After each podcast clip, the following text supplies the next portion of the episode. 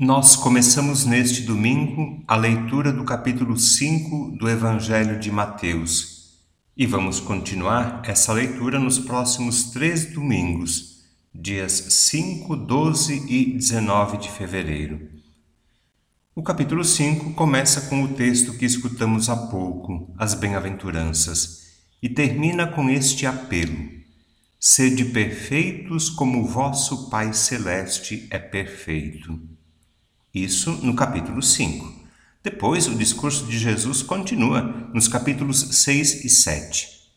Esse conjunto de três capítulos do Evangelho de Mateus, o capítulo 5, o capítulo 6 e o capítulo 7, esses três capítulos registram um longo pronunciamento feito por Jesus.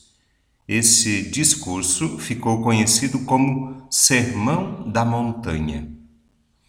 E nesse sermão, Jesus apresenta o seu programa de governo, o seu plano de ação, a sua proposta de vida para quem deseja segui-lo e se comprometer com ele.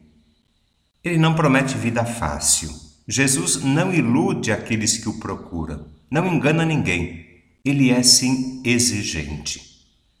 Vocês querem ser felizes? Tá aqui, ó, as bem-aventuranças.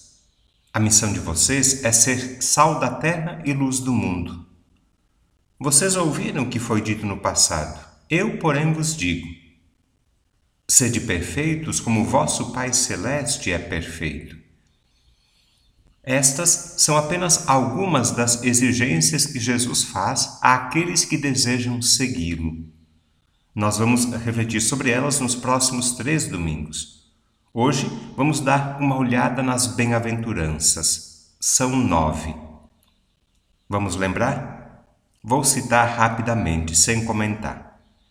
Jesus proclama bem-aventurados, ou seja, felizes, os pobres em espírito, os aflitos, os mansos, os que têm fome e sede de justiça, os misericordiosos, os puros de coração, os que promovem a paz, os que são perseguidos por causa da justiça, os que sofrem injúria, perseguição e calúnia.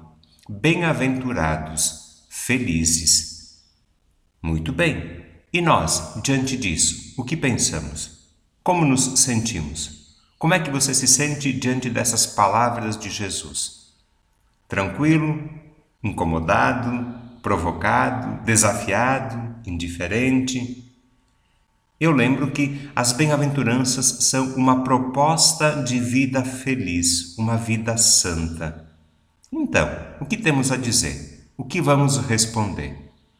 Tu é doido, é? Quero isso não. Vê aí se tem alguma coisa mais fácil. Eu partilho com vocês meu sentimento. Eu me assusto diante das bem-aventuranças. Fico surpreso porque não é assim que a gente está acostumado a ver as coisas, a vida, o mundo.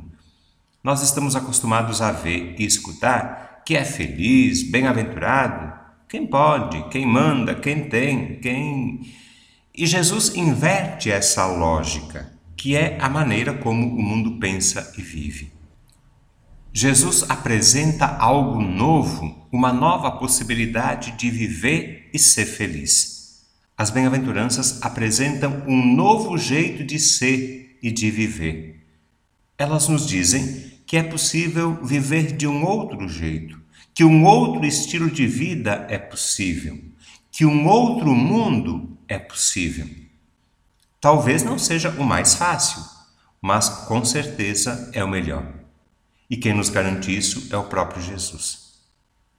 Então, me parece que não temos muitas opções, não é mesmo? Ou seguimos o caminho que Jesus nos propõe, o caminho das bem-aventuranças, ou seguimos por outro caminho, talvez algum atalho mais fácil, mais atraente. Que caminho seguir? Não estamos num beco sem saída, estamos num cruzamento e precisamos escolher, a cada dia, todos os dias, sempre, escolher que caminho queremos seguir. Somos felizes, somos bem-aventurados quando seguimos o caminho de Jesus.